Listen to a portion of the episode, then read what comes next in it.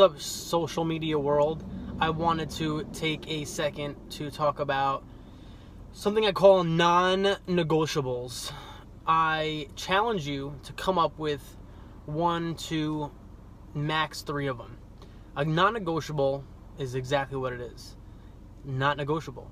It's, it's something that you're not going to give up. It's something that you do on a regular basis that it would have to be an extreme emergency for you not to do it an example for me of a non-negotiable is working out in the morning. It's pretty much not even on the table. So that means I organize a large part of my life and daily activities to make sure that I can go to bed at a certain time, to wake up at a certain time, to now perform how I need to perform. So a lot of my life has to be structured around this non-negotiable, which is a great thing because it holds me accountable. It makes sure that I'm not messing around on the computer or watching TV or doing something that I shouldn't be doing when I know that I should be going to bed so I can wake up and be happy about what's happening at 4 and 5 a.m. when I wake up at 4 and then when I'm working at a 5. That's a non negotiable. It really doesn't matter what's going on, even if I am up late for some reason, I wake up and I go. The other non negotiable in my life that I live with 99% of the time, 360 four days out of 365 is not eating processed foods, not eating bread, not eating pasta, not eating rice. So the grains that I don't consume and the wheats that I don't consume and the breads and all that stuff I consume, that's a non negotiable. I'm not going to do it. If I am visiting my brother in DC and I'm eating his pizza, yes, that's something I'll have once in a blue. And when I do have it, it's under my terms and my conditions. Not that it makes it better, but these are things that I am not going to do on a Wednesday night because I'm bored or hungry. Right? A non-negotiable doesn't have to be 100% of the time. Yes, of course I take days off, but seven out of seven, you know, 51 weeks out of the year, I'm in the gym in the morning. It's something that I'm not going to let go or I'm not going to give into unless it's an emergency or if it's just one of those days where I need a rest day and I'm and I'm consu- and, and I made that decision versus being up late, messing around, and then I use that as an excuse not to wake up in the morning. The excuses leave when it's a not negotiable. You plan when you're going to work around that. If clearly, if I go on vacation, I might not be on the same schedule, right? So there's certain terms and conditions that would that would affect my non-negotiables.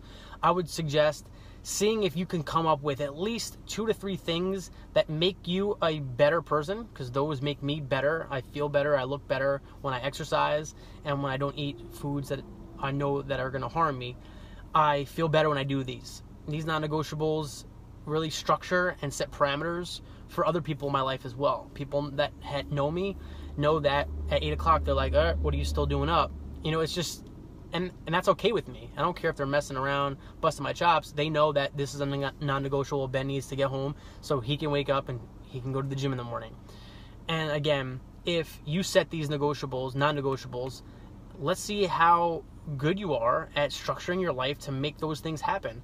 And if you cannot succeed in that, it's not a big deal. We we we should fail far more often than we succeed. But then that at least is self realization as to, hey, maybe I need something more. Maybe for me to be held accountable, I need a better support system. I need someone to do it with. I need a partner in crime. I need to change the terms of my relationships. I need to change the way my family is structured at home and the procedures and the nighttime rituals and what's happening and who's going grocery shopping, who's buying the food, what are you allowing into the house. Maybe you're not successful not because you don't want to but maybe the willpower to be successful runs out and the discipline of being of doing that isn't the problem. It's just that you're too overexposed to having to use willpower all the time to execute what you said you were going to execute.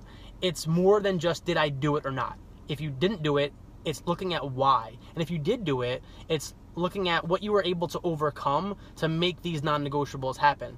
And then you can maybe go into other areas of your life that you didn't think was possible, but you've proven to yourself that you've been able to do this thing.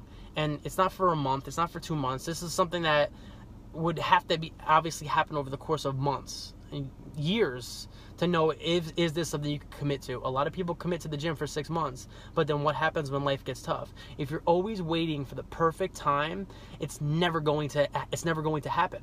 The perfect time never presents itself, and if it does, it's just a flash before your eyes because before you know it, something's up. And some people allow their excuses to run willy nilly. What that means is they don't pick their excuses wisely, or they're not particular with their excuses. Everything's an excuse, and then it's be, and then it becomes easy to let these once non-negotiables become something that is very negotiable and probably not even on the table f- for argument anymore. It's just something that you don't do. My challenge to you is what in your life do you actually value enough to not let something get in your way?